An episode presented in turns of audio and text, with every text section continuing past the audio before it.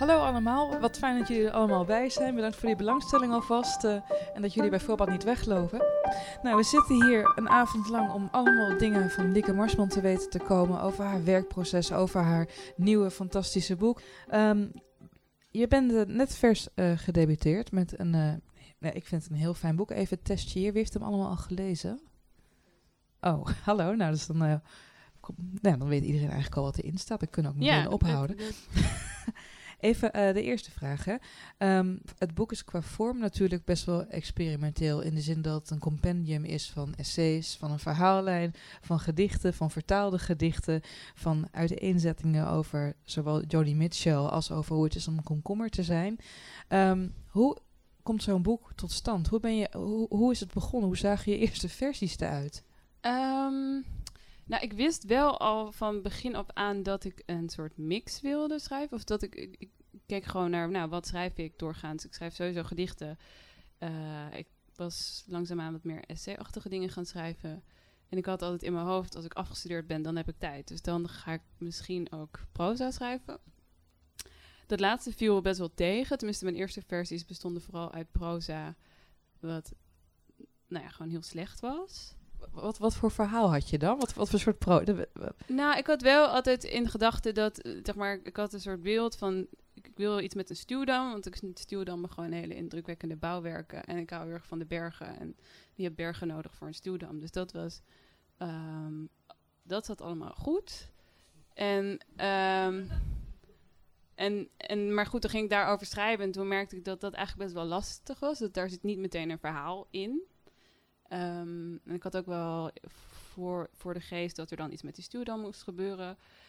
En eigenlijk pas toen ik ehm, me in klimaatverandering ging verdiepen, vielen er wat dingen, kwamen er wat lijntjes samen. En dacht ik, oh, dat kan ook heel goed een symbool zijn voor eh, van alles.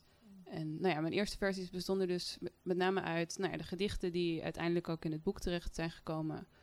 Ehm, opzetjes voor essays en slecht proza. Oh jee. En ehm, je, je zegt over je eerste versies dat, dat je in het begin dus vooral proza schreef? Ja, ja of, nou, en, die, en die essays. Ja, ja? ja, en die essays. En ik, en ik zat heel erg met van, oh, hoe moet ik dat... Ja, ik was eigenlijk gewoon... Ik had bedacht van, oké, ik wil over dit onderwerp een boek schrijven. Toen ben ik gewoon zomaar begonnen zonder even na te denken over een plan of zo. En eh, nou, daar, dat werkte dus Wanneer ben je goed. begonnen? In welk jaar? Hoe lang heb je hier aan gewerkt? Ehm, ik denk in mijn hoofd dat ik er al wel langer mee bezig was. In ieder geval met het verhaal, maar dat is het uiteindelijk heel anders geworden. Met het boek wat er nu is, iets van twee jaar, denk ik. Twee jaar. Ja. En het stond eigenlijk dus al vast dat er een stuwdam mee moest voorkomen. Ja, dat wist ik zeker. En ook, ook het klimaatveranderingsvraagstuk, was het ook vanaf het begin al duidelijk? Of kwam het toevallig bij omdat je erover aan het lezen was? Ehm, moet ik even goed nadenken. Nee, dat is wel in een later stadium. Wel in, ook nog in een vrij vroeg stadium, maar net iets later. Ja.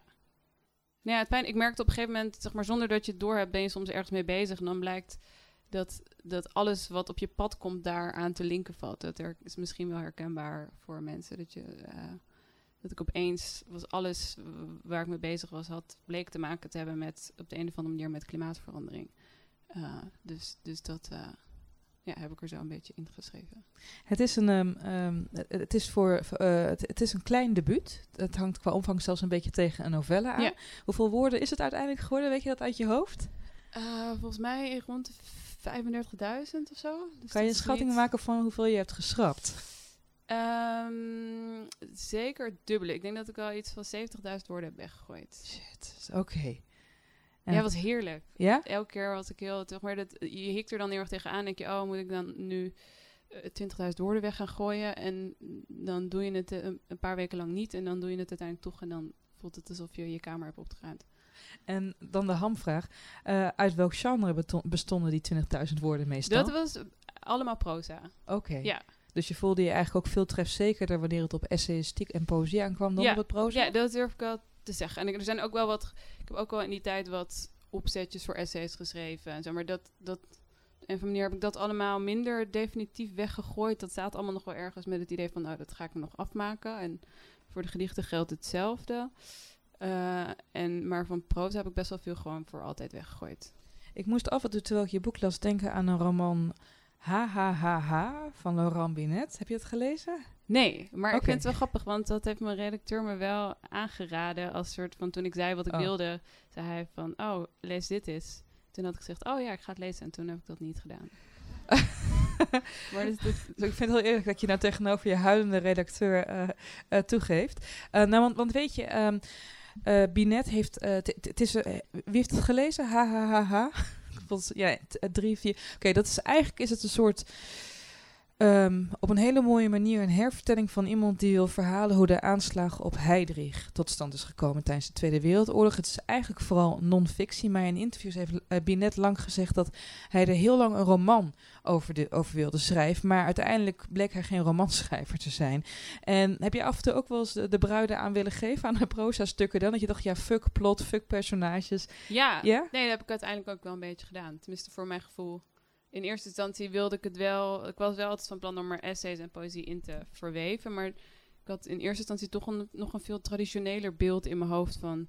Oh, ik wil wel echt dat er een soort... Echt een heel plot in zit. Met, weet je wel? Ik had, dat, dat, dat, ik in dat heb ik op een gegeven moment echt moeten laten varen. Ook omdat ik merkte dat het, dat het die essaystukken en die poëzie niet ten goede kwam.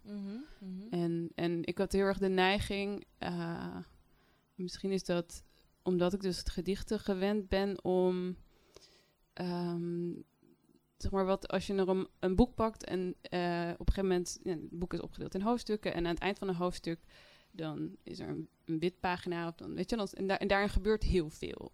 Dus op een, in hoofdstuk 1 kan iemand in een winkel zijn en in hoofdstuk 2 boven op een berg. En dan hoef je niet uit te leggen van nou, en toen liet ik de winkel, ging ik in mijn auto zitten en reed ik naar die en die snelweg. En toen, weet je wel, reed ik die berg op. Dat hoeft niet.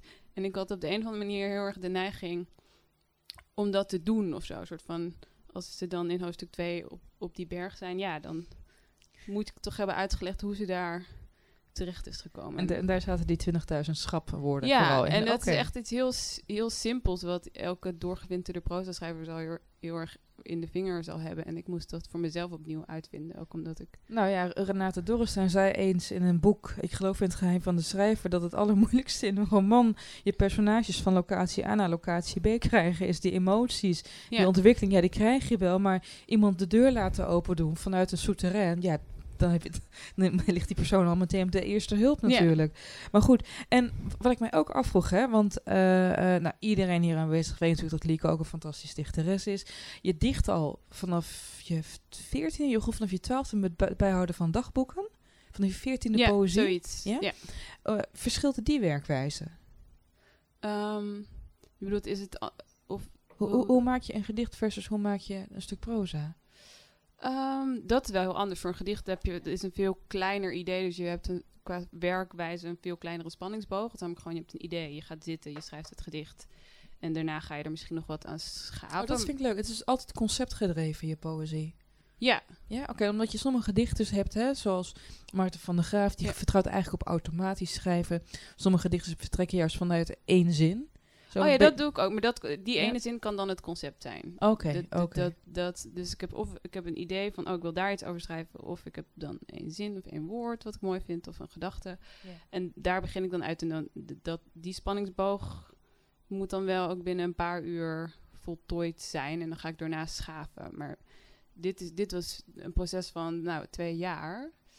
Eh, en dat vond ik heel lastig om die spanningsboog erin te Je, je aandacht ook ervoor. nou, nee, ik had wel altijd, maar dat is meer dan, oh, dan ga je op één pagina heel erg in de details zitten en dan verlies je het verhaal uit het oog. Dus dat vond ik lastiger, maar pas eigenlijk pas de laatste paar maanden toen ik het hele boek als één groot gedicht ben gaan zien en het dus ook als een gedicht ben gaan, nou ja, componeren.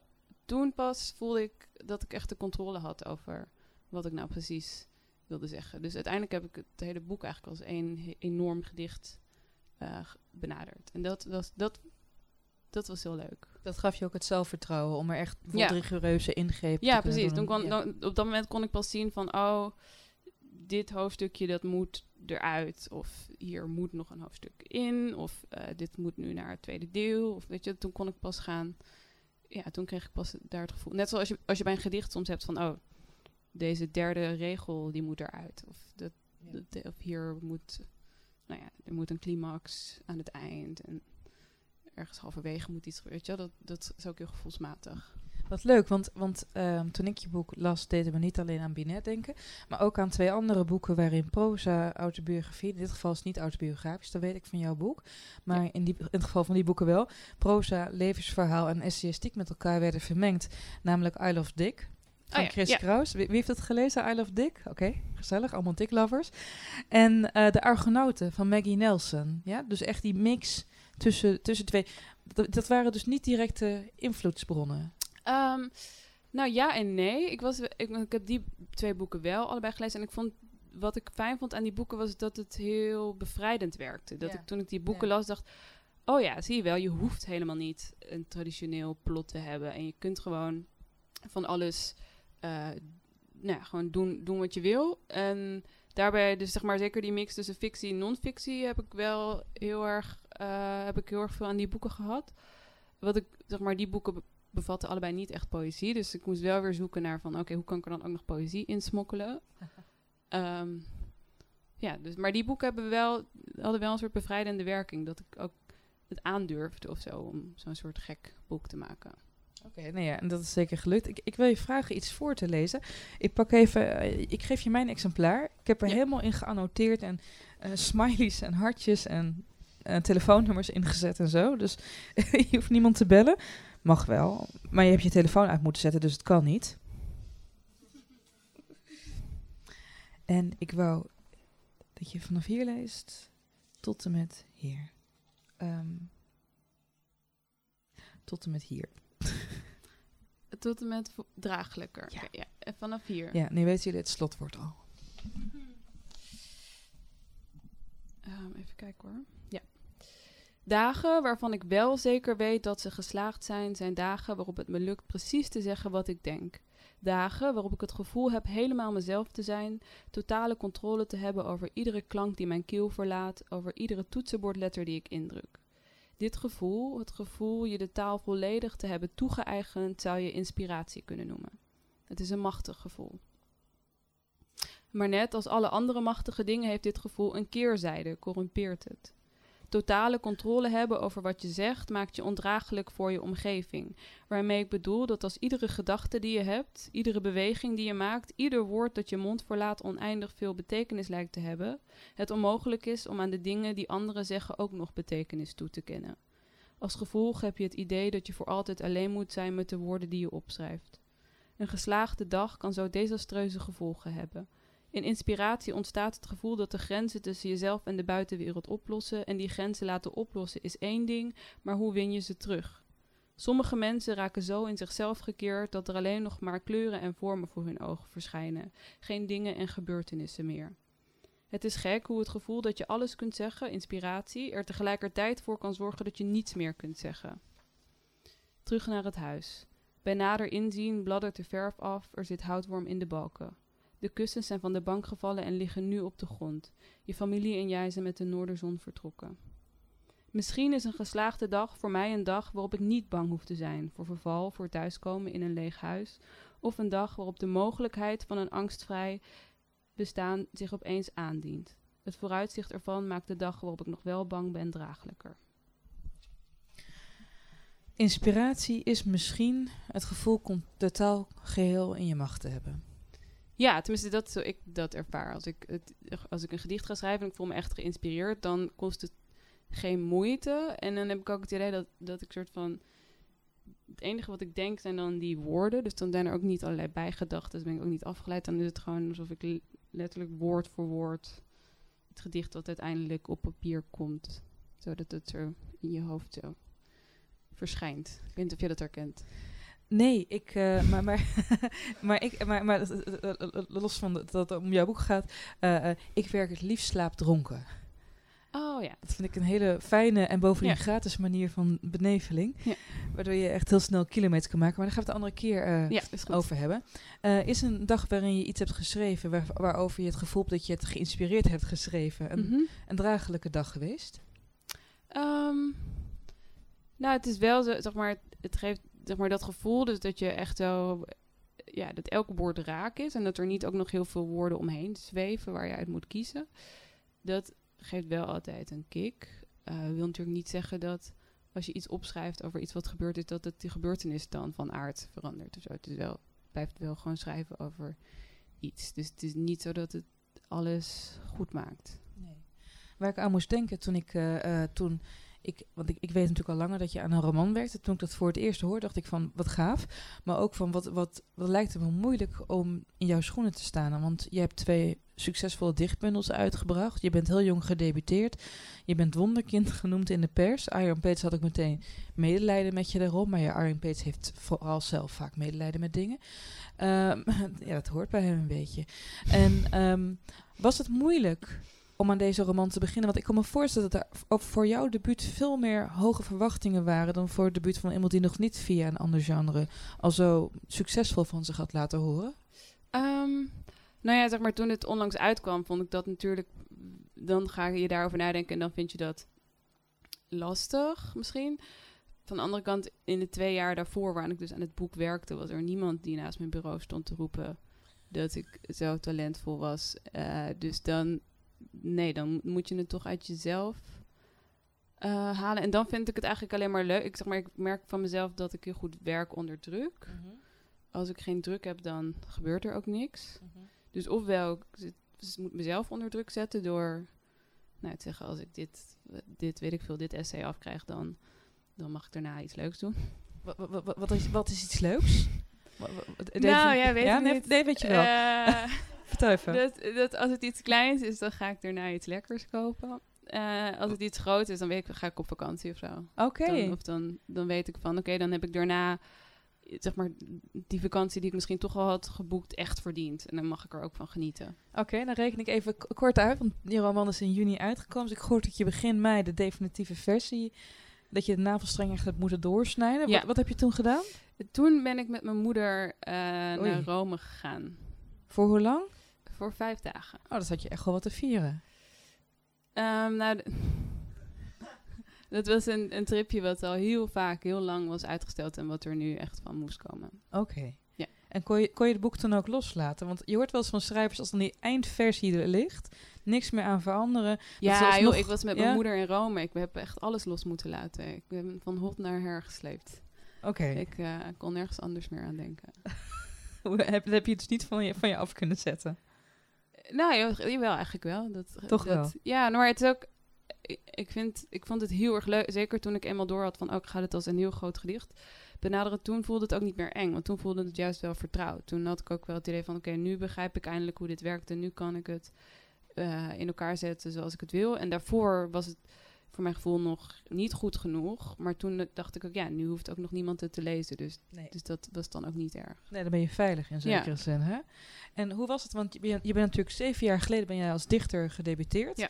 Met de bundel wat ik mezelf graag voorhoud. Nou, dat was, eh, de hele pers was één groot confetti-kanon eh, daarvoor, behalve Rob Schouten. Maar die is later bijgedraaid en zo, weet je wel. En die man moet ook altijd een beetje opwarmen en zo, weet je wel. Dat is soort iemand die je dan, zo'n ijsmummie, hè. Dan moet je toch even met zo'n vlammen werpen op en zo.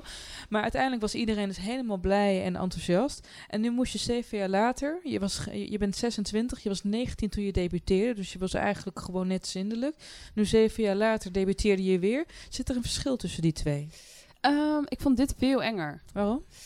Nou ja, allereerst omdat ik dus al twee keer dat hele circus had meegemaakt en, en wist, zeg maar, de toen Twee keer. Met allebei je bundels bedoel je? ja, met zeg maar twee keer een boek had uitgebracht Ja. en twee keer had gemerkt van, oh, dan gaan mensen er dus op reageren. Dat wist ik in eerste instantie, had ik dat gewoon echt niet, niet echt in de gaten, denk Mhm, ik. Dat mhm. het was ook een soort van, mij was verteld van, nou, een dichtbundel, je moet heel blij zijn als er überhaupt iemand iets over zegt. Ja. Dus, dat, dus daar was ik toen heel erg uh, uh, uh, door verbaasd. En het was gelukkig wel positief, eh, het meeste.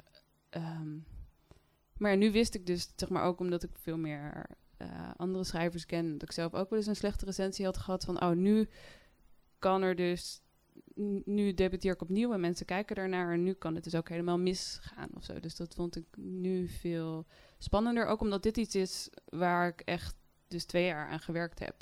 En als je twee jaar lang ergens aan werkt en het is er dan en mensen zeggen van nou, je had beter twee jaar lang iets leuks kunnen gaan doen, dan weet je, dat is best wel dit was zuur. toch leuk? Ja, dat was ook wel, maar dat Ja. kan dan in één klap, kan het dan in retrospectief toch heel stom Ja. worden. Dat, ik denk wel dat als, als ja, wat dat betreft eh, je kunt wel, ik had mezelf wel voorgenomen van nou, het gaat me, wat er ook gebeurt, ik ga me er niks van aantrekken. Maar Hm. ik denk wel dat, dat ik dat toch eh, heel erg had gevonden. Had je, ehm, eh, het schijnt dat alle schrijvers als ze een nieuw boek uit gaan brengen of een nieuwe bundel uitbrengen, een soort nachtmerrie-recensie in hun hoofd hebben. Weet Ja. je wel? Ik, ik kijk even naar de schrijvers die hier zijn. Ik zie Hannah Barefoot, ja, is dat zo? Maurits de Bruin, ja? Ja, oké, want ja, je hebt natuurlijk allemaal een innerlijke criticus en eh, dan heb je een soort droom dat een hele zure ja, recensent alles erin opsomt wat- waarvan je bang bent dat het waar is, weet je wel, over jezelf. Had je dat ook? Ja, nee, ik kan je zag- voorbeelden ik zag- geven? ik Vat het samen, wat stond er in die Ik zag, kutrecensie? ik zag de koppen, de, de recensie zelf heb ik, die eh, had ik me voorgenomen niet te lezen, maar de koppen zag ik al wel. Zo, schoenmaker blijft bij je leest. Oh, shit. Ja, weet je wel, dat, dat, eigenlijk dat was de kop die ik zag. Van, dat, dat dan dus mensen erachter zouden komen dat ik geen proza kon schrijven. Nee, maar uiteindelijk, de, de, de, de literaire kritiek heeft je weer omarmd. Ik bedoel, dus bu- buitengewoon enthousiast gereageerd Ja. op je boek. En ik, ik, heb, ik heb geen recensie gevonden waarin iemand dat zei. Ehm, Of wel? ik weet het niet, ik, le- ik heb de recensies niet gelezen. Allemaal lyrisch en lovend en gezellig en zo. Eh, over lezen gesproken. ik heb een tweede stuk eh, wat ik je wil laten voorlezen. Omdat, kijk, het leuke van dit boek is... Het, eh, het, het, het is eigenlijk gestoeld op drie pijlers. Hè? Klimaatverandering, liefde en eenzaamheid. Maar er zitten zoveel fantastische kleine details nog in. Je haalt zoveel dingen aan waar ik het eigenlijk nog de komende 24 uur met je over wil hebben. Maar die 24 uur stoppen we in de komende 30 minuten nog. Zou je dit stuk willen Ja. voorlezen wat hartje bij staat? Rond mijn elfde raakte ik geobsedeerd door spullen. Spullen, zo wist ik, zeggen nooit iets gemeens. Dat ze ook nooit iets aardigs of grappigs zeiden, nam ik maar voor lief. En dus verzamelde ik van alles. Theelepeltjes, vulpennen, melkkuipjes, knikkers.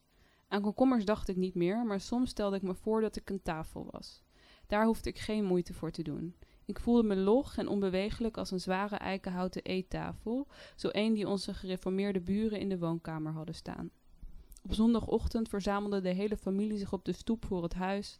Vanuit mijn slaapkamerraam kon ik ze goed bestuderen. Ze zagen er plechtig uit met hun zwarte hoeden en lange rokken. Voor het keukenraam hing- hingen witte kanten gordijnen. Ik beelde me in wat deze mensen zagen als ze me zagen wanneer ik door de straten liep.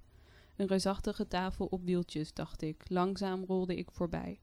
Misschien lag er wel een gehaakt kleedje op me. Een kleedje dat kriebelde op mijn rug. Dankjewel. Um, voor degenen die het boek niet hebben gelezen en denken, waar heeft ze het nou over komkommers over?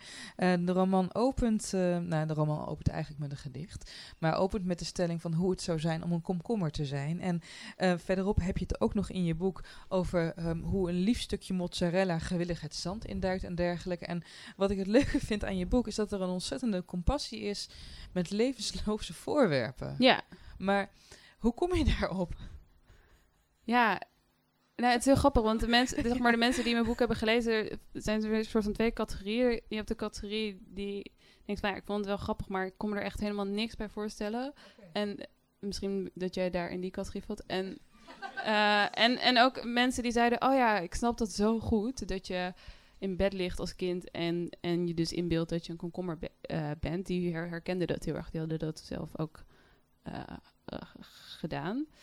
Um, dus dat is denk ik iets wat, ja, uh, ja, ik deed dat al, zelf als kind. En, dat is dus en, autobiografisch? Dat is autobiografisch, Komkommer ja. is dus ook autobiografisch? Uh, nee, komkommer is sowieso autobiografisch. Yeah? En die eettafel niet, want ik deed dat niet toen ik elf was. Maar ik doe dat, ik had dat, dat was eigenlijk terwijl ik het boek aan het schrijven was, dat ik dat een keer had. Dat ik dacht, oh, ik voel me zo lusteloos uh, vandaag. En toen voelde ik opeens dat ik een soort tafel was. Oké, okay, oké, okay, oké. Okay. Vol houten poten. Ja, dat vond ik een mooi beeld. En dacht ja. ik, oh, dat beschrijft ook heel goed hoe ik vandaag ben. Log. En ja, ik kan me echt voorstellen hoe het is op dit moment om een tafel te zijn. De titel van je boek, Het tegenovergestelde van een mens, slaat eigenlijk op het idee dat de mens inherent slecht is. En dat jij het tegenover wilde, wil zijn van wat inherent slecht is. Ja, tenminste, er zit er één passage in waarbij de moeder van Ida, de hoofdpersoon, als kind tegen haar zegt van oh, mensen zijn heel slecht. En dan denkt zij van, oh, als mensen slecht zijn en ik ben een mens en ik wil heel graag goed zijn, dan moet ik dus het tegenovergestelde van een mens zijn. Dan word ik dus goed. Mm -hmm. uh, een beetje een soort kinderlogica. Dus dat is één reden voor de titel van het boek. Voor mij misschien wel een belangrijke reden is dus deze tegenstelling tussen uh, nou ja, tussen mensen en objecten. Ja, Ja, dat dacht ik dus. Daar moest ik Ja. dus ook aan denken. Oké. nee, dat is voor mij, zeg maar, ik, ik, ik heb het er nog soort van letterlijk in gestopt. Omdat ik opeens dacht, misschien is het anders niet. Ik weet niet, ik hou best wel van duidelijkheid. Eh, Voor een dichter vind ik het opmerkelijk. Ja, nee, ja, ik vind dat fijn. Ik ben, ik, bedoel, ik ben zelf een best wel domme lezer, volgens mij. Ik vind het altijd heel fijn als ik eh, dingen worden aangereikt. Dus, het- en ik vind het ook heel leuk om zo qua thema's alles zo vol te stoppen. Ehm, maar dat is, dat is voor mij de belangrijkste tegenstelling. Het gaat heel erg ook in deel 2 als het over klimaatverandering gaat. gaat het heel erg over de tegenstelling mens versus natuur. Dus enerzijds mens versus dingen, objecten Ja. en ook mens en natuur. Cultuur, natuur. Over die klimaatverandering, hè? Want je hebt in een interview met, ik geloof, de Volkskrant gezegd dat jij er niet zo wakker van ligt. Ik bedoel, eh, je protagonist Ida is er eigenlijk heel erg mee bezig. Ja. Ehm, zelfs door alle artikelen te lezen over het, de klimaatverandering kon je steeds rustig doorslapen. Nou ja, ik denk, zeg maar, het, ik vind het he- heel erg wat er eh, gebeurd is. En dat is ook zeker hoe meer informatie je erover leest. ehm, ja, dat besef wordt steeds sterker. Zo sterk dat ik er een boek over wilde schrijven. Maar ik denk als je gewoon reëel kijkt naar wa- wat willen mensen. Mensen willen morgen eh, eten of weet je wel, of, of, of vol- volgende maand nog geld op hun bankrekening. Ehm, dus dat zijn de dingen waar ik s'nachts over wakker lig. Of, of, eh, of mijn geliefde nog van me houdt. Weet je wel? Dat, dat zijn dat soort korte termijn dingen die voor een individu veel prangender zijn. En ik zou heel graag willen dat we met z'n allen ehm, wakker lagen over klimaatverandering. Enerzijds omdat het zou betekenen dat het op alle andere fronten heel goed met ons ging. Ehm, en anderzijds dat zou ook wel fijn zijn, want dan zouden we misschien iets gaan doen. Maar je verwacht niet dat we iets gaan doen. Nou ja, ik denk wat, wat op een gegeven moment een van de personages in mijn boek zegt, is dat, dat er eerst nog wat eh, hele grote rampen nodig zijn in de westerse wereld.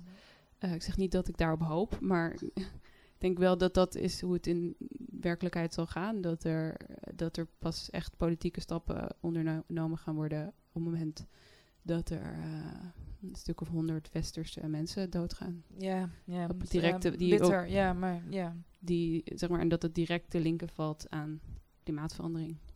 Heb je, op een gegeven moment is er in het eh, boek ook sprake van een symposium, dat, eh, waar iedereen bij aanwezig is. Ben je zelf ook naar dat soort bijeenkomsten geweest? Of heb je echt puur... Dat heb ik wel verzonnen, ook omdat ik zeg maar dat ik iets nodig had waarin ik nog soort van informatie kon stoppen. Dus ik dacht wel handig als we dan naar een symposium gaan, dan kan ik kan ik informatie kwijt. Ehm, dus nee, dat symposium wat daar staat is niet. eh, dat, dat is niet iets waar ik echt heen ben geweest. Het is wel zo dat die twee sprekers die daar zijn, zijn losjes eh, geënt op Naomi Klein en Timothy Morton. Ja. Dus Oké, goed. Ehm, over, eh, nog weer een beetje over het klimaat. Eh, ik wil je vragen om het volgende fragment voor te lezen. Kijk, hè. Er staat eh, geen hartje bij, maar ik vond het heel goed hoor. Het begint hier en het eindigt hier. Eh, hier. Nee, hier. Ja. Oh ja, gaat over iets op televisie. Jonge mensen hebben geen normen en waarden meer, zegt een wat oudere vrouw tegen een jongen van een jaar of twintig. Ze is erbij gaan staan en kijkt verontwaardigd. Het programma gaat over de vraag of er een manier is meer jongeren naar de stembus te krijgen. De camera zoomt in op de jongen die een te grote pet draagt en zichtbaar naar woorden zoekt. Ze zijn apathisch en cynisch, vervolgt de vrouw buiten beeld. Zou ze er wel eens bij stil hebben gestaan dat apathie ook het gevolg van het wel hebben van waarde zou kunnen zijn? Mijn apathie is een gevolg van hoe de generatie van mijn ouders de wereld achterlaat. Mijn cynisme een uiting van verslagenheid. Ik gebruik cynische grapjes om me staande te houden in een wereld waar ik niet voor gekozen heb, nooit voor zou kiezen, maar waar ik geen weg uitzie. Want wat we de generatie voor ons ook kwalijk nemen, haar leiders hebben het verdomde goed geregeld. Een systeem bedacht dat zo goed in elkaar zit dat het zijn tegenstanders al bij voorbaat uitschakelt door iedere vorm van tegenspraak als luxe product te klasseren. Wie tijd heeft om te protesteren, werkt niet hard genoeg. Wie werkloos is, is lui. Nog even en wie honger heeft, zal schuldig zijn. Wordt hier jouw mening ook in re- gereflecteerd? Uh, dit is wel ongeveer één op één mijn mening. Oei, weten je ouders dat? Oh ja, maar da daarom heb ik wel, um, want er staat wel heel bewust, um, want wat we de generatie voor ons ook kwalijk nemen, haar leiders hebben het verdomde goed geregeld. Dus ik neem, ik, ik neem eh, de babyboom-generatie verder niet zo heel veel kwalijk, maar ze hebben wel een paar domme leiders eh, naar voren geschoven. En eh, eh, je- hoe, ik, weet, ik weet van jouw ouders, het is natuurlijk een klein wereld. Ik zit ook met Lieke's vader op Facebook. eh, Vader is Neerlandicus. Eh, heeft hij bij mijn moeder in de klas gezeten? Of zat hij één klas boven? Er was wel ook iets, ook iets dat ze met elkaar op school hebben gezeten. Ja. Ja, ja, we denken dat ze het een tijd met elkaar hebben gedaan, dat ze er zo mysterieus over zijn. Maar los van hun escapades. Je, je vader is natuurlijk echt gewoon ongeveer radioactief van trots, nou, of niet? Ja, hij vindt het fantastisch. Ja. Ja, maar hij heeft natuurlijk de, druk, eh, de proef al gelezen voor Ja. het boek uitkwam. Ja, hij is ook tevreden over het boek. Ook over dit soort statements. Eh, ja, nee, hij, hij zei. ehm, wat was de commentaar weer? Oh ja, hij had het in, in één eh, dag uitgelezen. En dat was een heel goed teken, want hij leest heel langzaam normaal gesproken. Hij was heel. Op een gegeven moment. Er komt een paar keer. ehm, in één essay. komt een vader voor. En dat is ook wel op hem eh, gebaseerd. Dat over, gaat- de, over dat lesbiennes geen dildo's mogen ja, gebruiken. dat is, eh, Is dat echt Dat van is echt vader? iets wat mijn vader heel leuk vindt om te zeggen. Oké, maar eh, voor, de mensen die het boek dus nog niet hebben gelezen, op een gegeven moment is er een stuk dat gaat ja, over het feit dat je jezelf wat niet, niet homoseksueel mag noemen als vrouw als je het graag met een dildo doet. Nee, hij zegt zijn, zijn, ehm, zijn visie of zijn idee over lesbisch zijn is dat, dat het wel echt prima is natuurlijk, maar dat hij het wel heel raar vindt als, als lesbiennes dan een dildo gebruiken. Want dat, dat zou, dan kun je net zo goed een echte eh, penis nemen. Dus, en dat vond ik zo, zo idioot ehm, dat ik het heel leuk vond om dat in een essay te verwerken. En dat vond hij vervolgens weer heel leuk. Dat- oh, toch wel? ja, hij voelde zich niet betrapt. of Nee, hij was, in een daar was hij ook en buiten ja. gewoon trots op. Oh shit. Oké. dus dat is allemaal. En ik geloof ook wel dat, dat hij nu, dat vind ik grappig, hij is wel nu bijgedraaid. Volgens mij vindt hij het nu wel oké als lesbienne seks hebben met. Hey, ehm, eh, dit citaat opent met, met een stelling dat jongeren tegenwoordig zich helemaal niet meer met de wereld willen bemoeien en dergelijke. Ehm, jij doet dat wel. Ik bedoel, jij bent actief geweest de afgelopen maanden voor GroenLinks. Ik heb eh, via via gehoord dat je dat ook nog in de toekomst eh, wil gaan doen. Eigenlijk is mijn vraag die nu komt tweeledig. Allereerst, kan een boek de wereld veranderen? Eh, een boek of dit boek? Wat Nou, was de vraag? Ja, nu heb je, nu heb je het zelf moeilijk gemaakt, dit boek. Dit boek. ehm, nou, niet, nee, niet, geen grote verandering. Dat geloof ik niet. Ik hoop wel dat, zeg maar, voor mij. ehm, het is een beetje dubbel. Ik merk ook omdat ik nu iets over klimaatverandering heb geschreven, dat mensen dan heel erg naar me toe komen. Alsof ik daar dan nu opeens eh, antwoorden op heb of zo. Of daar echt heel, heel veel ideeën over heb en, en nou ja, een oplossing. Ehm, Krijg je ook extreem linkse activisten naar je toe? Die dan wezelfarmen willen openbreken en zo? Nog niet, dat zou ik wel leuk vinden. Ja? Ehm, nee, dus, dat, dus, dus, dus nee, absoluut niet. Maar voor mij was het wel omdat ik me daar dus in aan het verdiepen was. Dat ik dacht, oh, maar ik wil wel dat dit nu in mijn, eh, in mijn boeken komt of in mijn kunst komt. En op, dat, Mm. op die manier hoop ik wel dat, dat dat voor meer mensen geldt. Dus dat het misschien een soort aanstekende eh, werking kan hebben. En dat mensen... ik- uiteindelijk denk ik dat de oplossing politiek gezocht moet worden en niet via een boek. Ehm, dat dat niet zoveel helpt. Maar ik denk wel dat het heel goed is als mensen eh, ja, allemaal in hun eigen omgeving kijken van goh, wat voor werk doe ik, doe ik en wat voor dingen kom ik tegen in mijn dagelijks leven en hoe zou ik iets kunnen eh, doen. Dus dat je zo bottom-up je steentje bijdraagt aan de samenleving. Een, eh, als een olievlek, wat natuurlijk in dit verband een hele goede metafoor is. ik hoop het, ik hoop het. Ja, nee, dat, ik denk, maar ik denk dat dat, ehm, ja, dat is denk ik de ene kant. En de andere kant is dus veel, veel politieker. En wat dat betreft, dat hoop ik ook wel dat, zeg maar, dat wat ik in dit boek wilde, niet te, niet te veel wilde. Ik wilde niet dat het te, veel een pamflet werd. Dus ik Mhm. wilde wel duidelijk maken, soort, dit stukje net was al wel een beetje boos. Eh, maar ik denk, zeg maar, naast dit boek ben ik over sommige dingen veel bozer dan in het, in het boek. Kan je een voorbeeld geven? Ehm, nou ja, over die, die hele. ehm, ja, de manier waar, waarop, waarop er gelobbyd wor- wordt, bijvoorbeeld door de olieindustrie, om allerlei klimaatmaatregelen eh, tegen te houden. Dat vind ik walgelijk. Daar gaat het in, in het boek niet over. Daar ben ik me nu een beetje eh, in aan het verdiepen. Ehm, ook omdat ik daar misschien voor mijn volgende boek iets mee eh, wil. En nou ja, ik denk, ik denk dat, en als je bijvoorbeeld kijkt naar de afgelopen verkiezingen en naar het partijprogramma van de VVD, daar heb ik me ook wel heel boos over gemaakt. Welke punten maakt hij het kwaadst?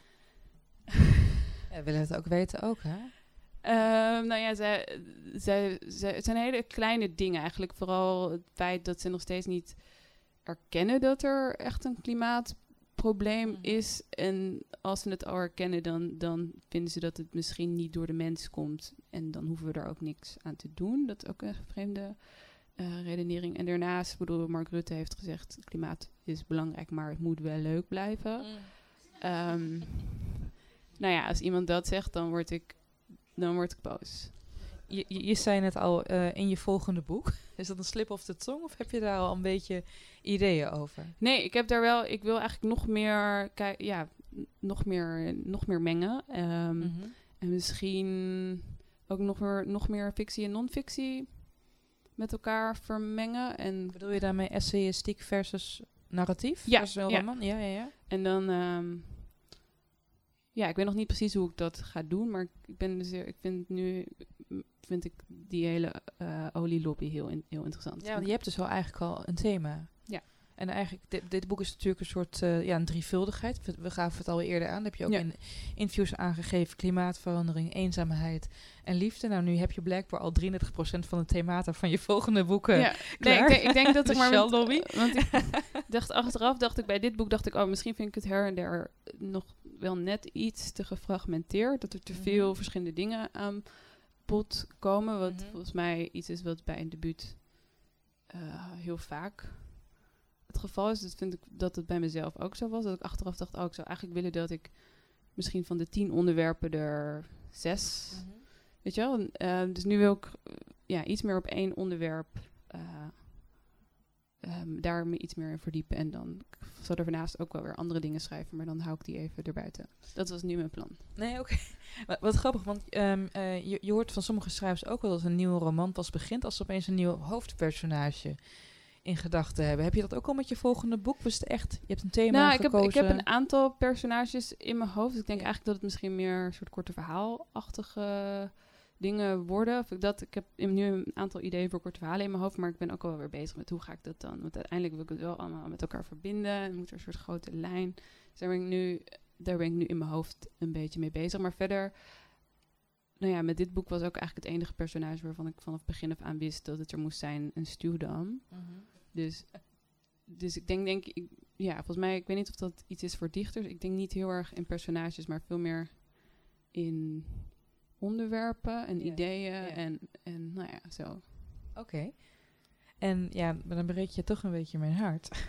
Want ik hoopte dat hierna een dichtbundel zou komen. Ja, maar dat sluit ik dus dat sluit ik niet uit, maar dat gaat dus nu wat meer scheiden. Dus zeg maar alles wat ik schrijf, wat niet over olie gaat, maar gewoon weer over mijn persoonlijke gevoelens en zo, dat Ja. komt dan misschien in een dichtbundel. Oké, oké. Die ga ik ook wel gewoon hebben, denk ik. En, en je essays, want je schrijft natuurlijk ook voor Vrij Nederland eh, Ja. eh, geregeld essays. Die komen dan in een aparte essaybundel? Of? Weet, dat Je weet, weet ik gewoon niet. Nee, niet. dat weet ik eigenlijk allemaal niet. Ik had nu gewoon één idee weer voor een nieuw soort van boek waar ik dan overkoepelende dingen in kon doen. Maar het was niet mijn plan om weer, zeg maar, want nu heb ik ook sommige dingen gaan gewoon heel erg over liefde en over, nou ja, noem maar wat. Mhm.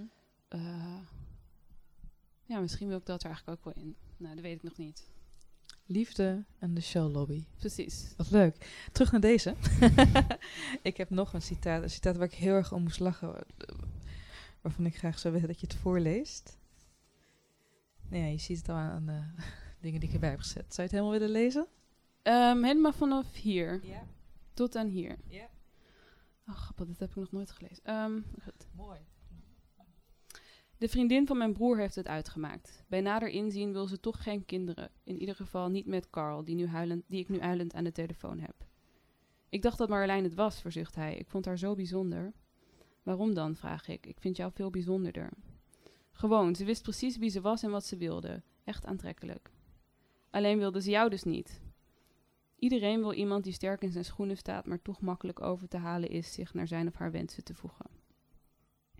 Ik zeg dat Robin een week vrij heeft genomen om me op te komen zoeken in Italië en dat Carl als hij zin heeft ook welkom is. Hij antwoordt dat hij erover na zal denken, maar ik weet al dat hij niet op het aanbod in zal gaan. Ik wil iets zeggen over de ruzie die Robin en ik hebben gehad, maar Carl begint weer te huilen. Het kwam door die miskraam, zegt hij. Ze beweert dat ze in het ziekenhuis een engel heeft gezien. Een enorme engel, witte vleugels, alles erop en eraan. En ik weet niet wat die engel haar allemaal verteld heeft, maar sindsdien is alles anders. Sindsdien slaap ik op de bank. Ik wist wel dat Marjolein uit een katholieke familie kwam, maar niet dat ze in engelen geloofde. Wat erg, hoor ik mezelf zeggen. Hoor je in tijden van rampspoed niet juist van je geloof te vallen? Ik bedenk dat je je net zo makkelijk iemand kunt voorstellen die van zijn geloof valt in tijden van voorspoed. In tijden van voorspoed is God overbodig. Voor je het weet ben je vergeten dat je ooit kruisjes sloeg en aan schietgebedjes deed. Maar als het er echt op aankomt, moet God opeens opkomen dagen. Zo ziet men God wel als de oorzaak van het slechte, maar niet van het goede, waarvan men zichzelf als de oorzaak ziet. Ze vond me niet sterk genoeg, vervolgt Carl, te kwetsbaar voor een man. Hij overweegt een paar weken te gaan fietsen in de Ardennen. Chris, zijn beste vriend, heeft daar een huisje en is sinds kort ook weer vrijgezel. Ik weet hoe het voelt, zeg ik even later. Wat bedoel je? Hoe het voelt als je je kwetsbaar opstelt, maar je kwetsbaarheid blijft onbeantwoord. Ik heb jou je nog nooit kwetsbaar zien opstellen, zegt Carl. In de liefde gaat het jou er alleen maar om als overwinnaar uit de strijd te komen. Hij begint zwaarder te ademen. Om met opgeheven hoofd het toneel te verlaten. Maar als het echt liefde is, dan moet je het ook kunnen accepteren als je met geknakte nek achtergelaten wordt. Ja, zeg ik. En jou gaat het er juist alleen maar om om met geknakte nek achtergelaten te worden. Zodat je de hele zomer kan gaan zitten zuipen in het vakantiehuis van je vrienden. Uh, de, vertellos spat hier wel van af. Jawel. Ja.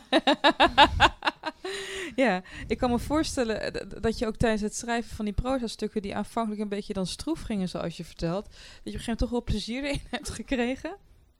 Ja, nee, ik vond het wel heel leuk om zeg maar uit alle soort van de bulk dan de leuke of de goede stukken uit te kiezen. En, en ik vond dit wel. Um, er zit niet heel veel dialoog in het boek. Um, maar hier vond ik het wel kunnen, ook omdat het. Um, dat, dat het wat grappiger is en ze een beetje nou ja, onaardig zijn. Dus dat vond ik wel heel leuk. Oké. Je, je hoort vaak van, uh, van debutanten, zeker met betrekking tot proza, dat ze het eerste jaar nadat een boek uit is, het echt niet meer kunnen lezen. Dat ze het gewoon niet helemaal aandurven. Ja. Heb jij het alweer van, van begin tot kaft kunnen lezen? Nee, nee. nee. Ja, ik, weet, ik, heb het ook niet geprobeerd, maar ik denk niet dat. Ja, ik weet, ik weet toch nog wel overal volgens mij wat er staat. Dus. Maar er was geen weerzin of vrees die je ervan weer hield? Nou, ik merk wel dat ik het nu heel lastig vind om het zo voor te Want ik heb al wel een aantal keer uit het boek voorgelezen, maar dan mocht ik altijd zelf kiezen en dan kies ik de gedichten. Oh. Ja, echt? echt? ja, en de essay-achtige stukjes. Dat, uh, maar nee, ik heb nog nooit. Ik, heb, ik, ik, ben daar dus toch onzekerder over. Dus ik kies dit soort stuk. Dit is niet een stuk wat ik zelf snel zou kiezen daarom. Zou je een stuk willen voorlezen wat je wel zou hebben gekozen? Um, dan ben ik heel benieuwd. Wat dan wel je comfortzone is. Ja, nou dit bijvoorbeeld. Kijken. Het is een soort proza gedicht. Bergbewoners spreken zich uit. Ja. Um, en dat moet ik nu voorlezen. Ja. Um, dus dit is, dit, ja, dit is een soort, zit tussen een gedicht en een soort essay in, denk ik. En het gaat over, uh, nou ja, ik ga het gewoon voorlezen. Bergbewoners spreken zich uit. Iedereen loopt maar weg met de zee tegenwoordig. Nou, als ze hem maar niet naar de bergen brengen. Hier in de bergen kunnen wij zo'n zee helemaal niet gebruiken. We zouden onszelf over de hoogste toppen moeten verspreiden, zoals men bij het overstromen van een rivier met z'n allen de daken opgaat. Maar vraag je eens af, wat zou er van de toppen overblijven? Op zijn diepste punt is de diepste oceaan, de grote oceaan, meer dan 11 kilometer diep. Terwijl de Mount Everest, hoogste berg, slechts 8848 meter hoog is. Het gevaarlijke aan de zee is dat er aan de oppervlakte niets aan de hand lijkt, maar daaronder, daaronder. Een berg daarentegen spreidt alles wat hij heeft tentoon. Hier is het, het zijn dennenbomen met herten ertussen, kijk niet verder. Spreekwoorden ter illustratie. Als de zee in de man is, is de man overboord. Als de strandparasol in de auto zit, moet je de kinderen nog stil krijgen. Wie wegloopt met de zee, laat een zee aan dode vissen achter. Marguerite Duras in De Ziekte van de Dood. Uh, dat is een boek wat dan eerder voorkomt, een paar pagina's daarvoor. Zij vraagt u of u de zee gezien heeft. Zij vraagt u of het dag is geworden, of het licht is. U zegt dat de dag aanbreekt, maar dat hij in deze tijd van het jaar heel langzaam binnendringt in de ruimte die hij verlicht. Zij vraagt u naar de kleur van de zee. U zegt zwart. Vooruit, je kunt de zee niet achter de bergen zien liggen, maar de bergen wel achter de zee. Daar doet de zee niks verkeerd. Maar denkt er wel eens iemand na over de bergen onder water? Wie beklimt ze? Wie schildert ze na? Dat is de schuld van de zee. Symptomen van zeeziekte zijn duizeligheid, misselijkheid, braken, hoofdpijn. Symptomen van hoogteziekte zijn duizeligheid, slapeloosheid, verlies van coördinatie, bewusteloosheid. Liever zeeziek, zou je denken. Wij denken, er is weinig verschil. Je kunt verzuipen of in een afgrond vallen. Je kunt iemand kwijtraken in de blink of een eye. Er is in ieder geval geen tussenweg. Het zou belachelijk zijn als er mensen waren die woonden op plat land in een landschap dat zich uitstrekt als zee, maar dat die belofte niet waar kan maken. Ze zeggen een lage horizon vestigt de aandacht op de hemel. Wij zeggen de hemel is leeg. Wij zeggen zwart. Wauw, dankjewel. Wat is de mooiste stuwdam ter wereld? Um, geen idee. Nee, je hebt, je hebt geen specifieke voorkeuren. Nee, ik heb heel veel filmpjes gekeken van stuwdammen die worden opgeblazen. Daar Oh. kun je op YouTube gewoon invoeren. eh dam explosion of zo. Die heb je ook gebruikt om beelden te genereren, neem ik aan, voor de ja, uiteindelijk, scènes. uiteindelijk viel het. Ja. ik was van plan om daar heel veel mee te doen. Eh, uiteindelijk valt het wel mee. Is er één bladzijde waarop daar iets over staat. Eh, maar ik vond het wel heel leuk om naar die filmpjes te kijken. Want het is een fantastisch gezicht. Als zeg maar als je zo'n miljard liter water hebt die in één klap losgelaten worden. Ja, wat spreek je daarin aan? Ja, ik, het, ik vind het zo grappig dat een stuurdam is zo'n megalomaan project. En het is zo'n mooi symbool ook voor hoe de mens de natuur probeert te temmen. En ehm, ja, het is ook heel, heel leuk of het is heel mooi om te zien dat de natuur dan in één klap weer vrij spel heeft. Ik was, ge- ik was geschokt, want op, ergens vertel je in het boek ook dat de luchtgolf die wordt veroorzaakt door zo'n enorme plens water, mensen echt al van hun sokken kan blazen en kan doden. Ja. Ja, dat is eigenlijk dat is, dat is best extreem als je dat leest. Maar als je erover na gaat denken, is het eigenlijk helemaal niet Nee. zo raar. Want eh, ik bedoel, als je een orkaan hebt, ehm, nou ja, dat kan ook mensen van sokken blazen en doden. En wat er gebeurt op het moment dat je in één klap zoveel water loslaat. Ik bedoel, wind is niet meer dan verplaatsing van lucht. Mhm. Dus dat duwt dan als een muur al die, al die lucht voor zich uit. Dus heel veel mensen zijn eh, dood door die druk, nog voordat er ook maar water eh, aan te pas komt. Dus stikken of verdrinken. Ja, nee, dat Ja. vond ik, ik, ik weet niet, dat soort dingen, daar denk je niet over na. En ik vond dat een heel grappig detail. Ja, ik, het, bleef Ja. mij, het bleef mij ook bij. Je hebt vorig jaar heb jij eh, een tijd in Massachusetts gezeten, in Amerika. Eh, nee, in, in eh, New York, upstate New York. In New York. Oké, ik dacht dat je alleen ga. Oh, het staat in Ja, upstate dat New York. dat is upstate New York. Heb je daar gezeten ook om, ook om aan dit boek te werken? Heb ik ook aan dit boek gewerkt, ja. Kon je iets gebruiken wat je daar tegenkwam? Mm, nee. Nou, dankjewel. Dit was het interview, dames en Nee, nee omdat, destijds, ik bedoel, toen waren de verkiezingen natuurlijk een Oh, op die manier. Ja, sorry, Trump, ik zat, die ik eh, zat dit nog, hele klimaatding ik zat, nog bij, de- ik zat nog bij de stuwdam. Nee, Ehm, sorry, we waren al verder nee, dan de het stuwdam. een man zo- met het ego van de stuwdam zitten we nu. Ja, nee, dat was, dat was wel. Dat mis, ik, vond het, ik weet niet of ik het voor mijn boek heb gebruikt, maar ik vond het wel heel bijzonder dat ik dus eh, in Amerika was, ook met een aantal Amerikanen. Ongeveer twee maanden voordat die, eh, de verkiezingen waren. En iedereen was er toen nog van overtuigd dat Hillary Clinton zou winnen. Eh, dus dat was sowieso fascinerend, want ik had toen al wel het gevoel. eh, want ik heb daar ook best wel veel rondgereden. En eigenlijk overal stonden in alle voortuinen alleen maar Trump-bordjes. en, en geen, ehm, bijna geen bordjes voor Hillary Clinton. Dus er was toen al wel, ik dacht van, hmm, dit is toch ook in een, bijvoorbeeld een staat als New York, die progressief behoort te zijn. Ehm, ja, was dat wel heel opvallend. Dus er waren wel heel veel mensen tegen Trump, maar je zag toen al van de mensen die waarschijnlijk Hillary gaan stemmen, die, nou ja, dat ook dat effect eh, waar ze het later veel hebben, die, namen niet, die waren niet heel enthousiast. Dus die namen niet hun hele familie mee Nee, eh, om voor haar te, te terwijl ze rooten. senator is geweest. Ja, nee, het was, was heel gek. Ehm, dus ik vond dat wel, het was wel een interessante tijd om daar te zijn. En ook leuk om met mensen van over de hele wereld hebben we dan die eh, dat, die debatten op een groot scherm, eh, nog een van die debatten op een groot scherm gekeken. En eh, er was één Rus, die was voor Trump.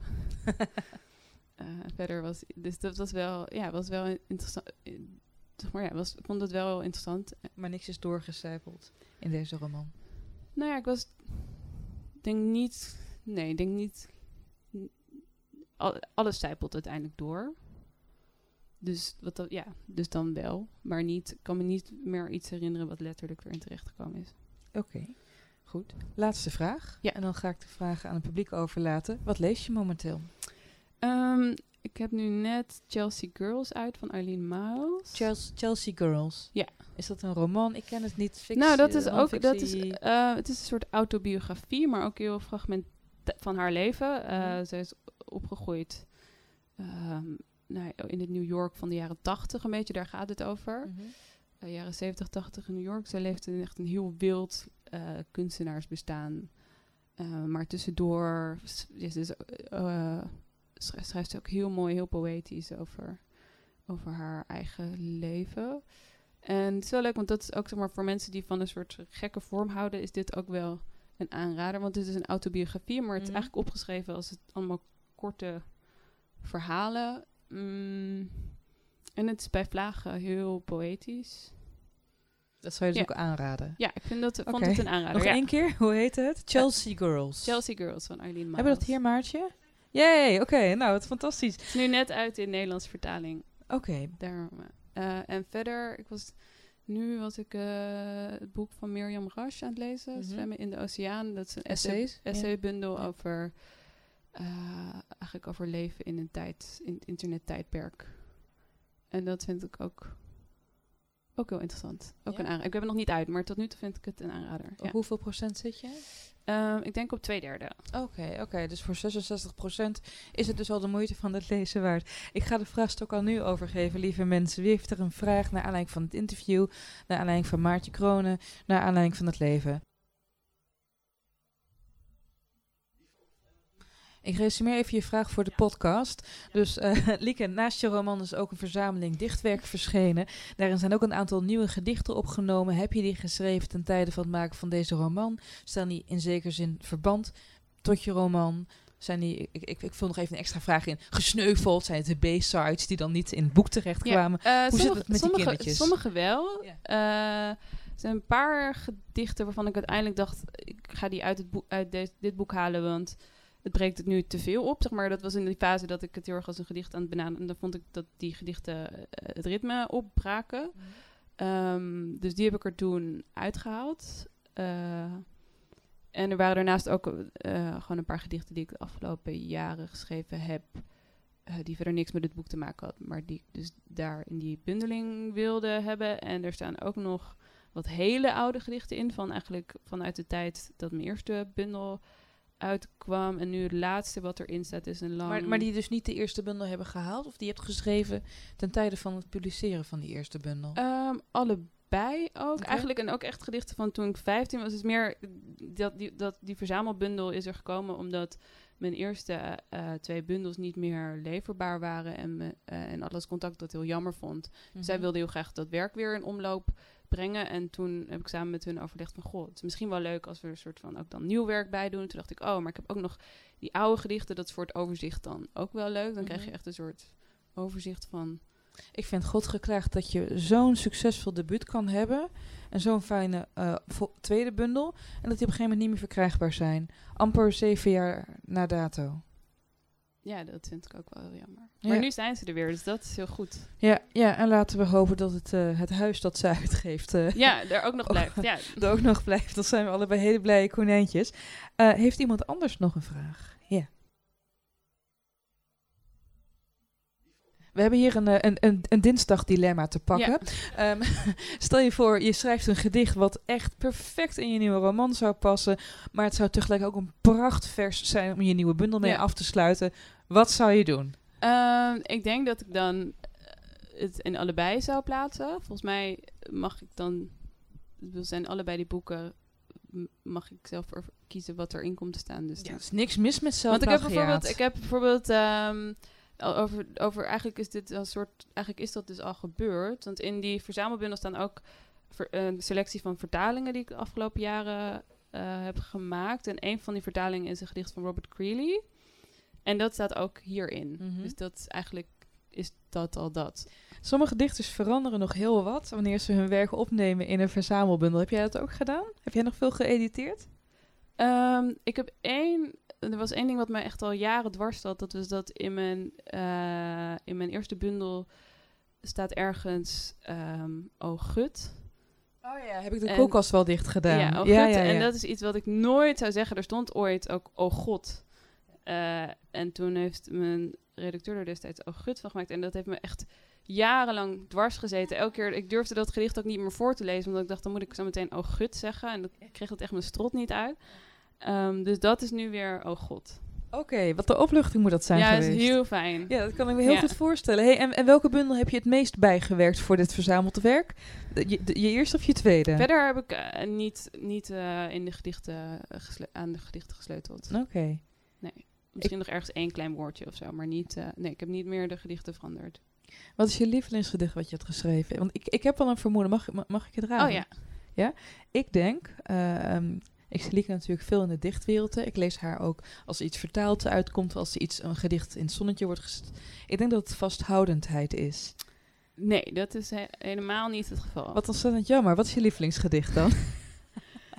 Ehm, lastig. Het, mijn lie- lievelingsgedicht, ge- lievelingsgedicht is meestal het laatste gedicht wat ik geschreven heb. Ik denk op dit moment dat het gedicht waar ik het blijst mee ben, is het gedicht waar dit boek mee afsluit. Mhm. Eh, overal waar je komt voel je je sterker. Mm, het is niet per se het laatste wat ik geschreven heb, maar dat is wel het antwoord wat ik nu geef. Nee, vasthoudendheid vind ik, zeg maar, ik, ik- dat is het gedicht waar mijn eerste bundel mee opent. Ik heb het heel vaak horen voordragen. Ja, het is wel een goed voordragsgedicht. Ik vind het zelf iets te zoet. Ah, waarom? Als ik het nu, zeg maar, ik zou het zelf nu niet meer schrijven. Niet meer zo. Waarom schrijven. vind je het te zoet? Of het is te makkelijk of zo. Het is iets te sentimenteel. Maar. Ik snap wel dat... Of ja, je, je, je verandert gewoon heel erg als... eh, in wat je... Maar ik schreef in mijn eerste bundel dan heel veel van die soort van... Parlando-gedichten die maar door blijven gaan. En er zit ook een soort cirkeltje in. En, nou ja. Daar ben je om geprezen destijds. Nu, nu lijkt het alsof je minachting hebt waarvoor Nee, naar eer je lof Oh, te zwaaien. Mm, ik, weet niet, ik heb er geen minachting voor, maar het is gewoon niet meer de stijl die, waarin ik nu schrijf. En, en je, het is altijd, dus ik weet niet of jij dat ook hebt, maar het is altijd het gedicht wat je het laatst hebt geschreven, dat is je het meest dierbaar. Het, meest, ja, het, het, het laatste geslaagde gedicht wat ik heb. Ja, dat is waar, ja. En ik denk misschien uit- bij zit dat ik denk, nou, Uit die bundel ben wel, ik dan. Ik ben geen Lieke Marsman. is Ja. wel één gedicht wat me dierbaar is en dat is Soms moet dat. Ja? Staat dat hierin of staat dat in... nee, eh, dat staat, in de, dat staat ook in mijn eerste bundel. Dat, dat is me heel dierbaar, gewoon dat ik me nog heel goed kan herinneren wanneer ik het schreef. Namelijk toen ik echt boos was op iedereen. Zou je het willen voorlezen? Ehm, ja, dan moet ik het. Ik sta met mijn open mond vol geluk te wachten tot iemand het eruit pakt. Wil je het geluk uit mijn keel pakken, zodat ik er niet langer over struikel tijdens het praten? Misschien zou je kunnen luisteren, op de kruk bij mijn knie kunnen zitten zeggen dat je iets leuks gaat doen dit weekend. Dat je van alles van plan bent en vragen of ik daar de uitvoering van wil worden. Misschien kun je mijn hand vasthouden als wij nog eens samen voor een winkelruit ons afstaan te vragen hoeveel de papieren vogel kost. Of zou je je wang in het kuiltje van mijn schouderblad kunnen leggen tijdens het strijkconcert. Zoals een egel die zich met het zachte stukje van zijn bestaan terugtrekt in de schaduw van twee struiken in juli. En meer nog dan dit zou je de luidspreker uit mijn handen kunnen trekken. Als ik weer eens op blote voeten sta te stampen met al het goede uit een dag op mijn lippen. Zou je kunnen zeggen stil maar. Ook als je fluistert wordt er naar je geluisterd. Misschien, zeg ik, is er niemand die wil horen wat je zegt, omdat je aan mensen niet iets kunt hangen zoals jij doet, enkel rond kunt hangen in de zweetlucht van je jeugd, terwijl er nergens iemand klaar staat met een zonnige waterspuit. Nee, je moet zelf door de zomersproeier lopen, in je Mickey Mouse zwempak, of veertien jaar later in je supermarktschort. En als men vraagt waarom schrijf je in hemelsnaam nog gedichten, antwoord dan omdat mensen niet onder mijn tong blijven liggen, omdat je gedichten stil kunt laten staan als een luisterend oor tegen je schokkende borstkas, omdat poëzie aan je ribben is gaan rusten en een verband heeft aangelegd met jouw verhaal. Je moet zelf door de... Mooi. Ja. Je moet zelf door de zomersproeier heen lopen. Ja, Dat is wel eh, hoe het is in het leven. Dus je moet zelf de geneugtes opzoeken. Ja, nou, ik weet gewoon nog, dit is ook waarom dit gedicht me dierbaar is, denk ik, omdat ik, ik weet nog dat ik het schreef, toen voelde ik me heel kwaad op iedereen. Ik weet, ik was waarschijnlijk gedumpt of zo. En eh, toen schreef ik dus dat heel erg boos, ik voelde me heel eenzaam. Nou ja, toen schreef ik dat gedicht, maar ook wel tegelijkertijd mezelf een soort van toesprekend van, ja, je moet het ook allemaal zelf doen, dus je moet ook ophouden met zeuren. En toen ging het ook nog, en het einde gaat dus waarom je gedichten schrijft. En. Goed, dankjewel voor dit antwoord. heeft, eh, heeft iemand verder nog een vraag?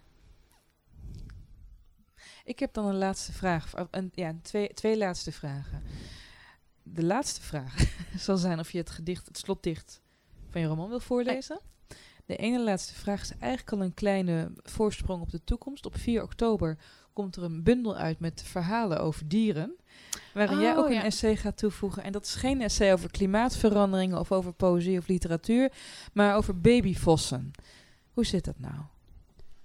Heb je een babyvos thuis? Nee, nee, nee. Nou, dat, eh, ehm, ik, het is ooit begonnen. Dat is eigenlijk, dat, eigenlijk hoe het volgens mij met alle verzamelingen gaat. Eh, het is heel dom om tegen mensen te zeggen dat je ergens van houdt of dat je iets verzamelt.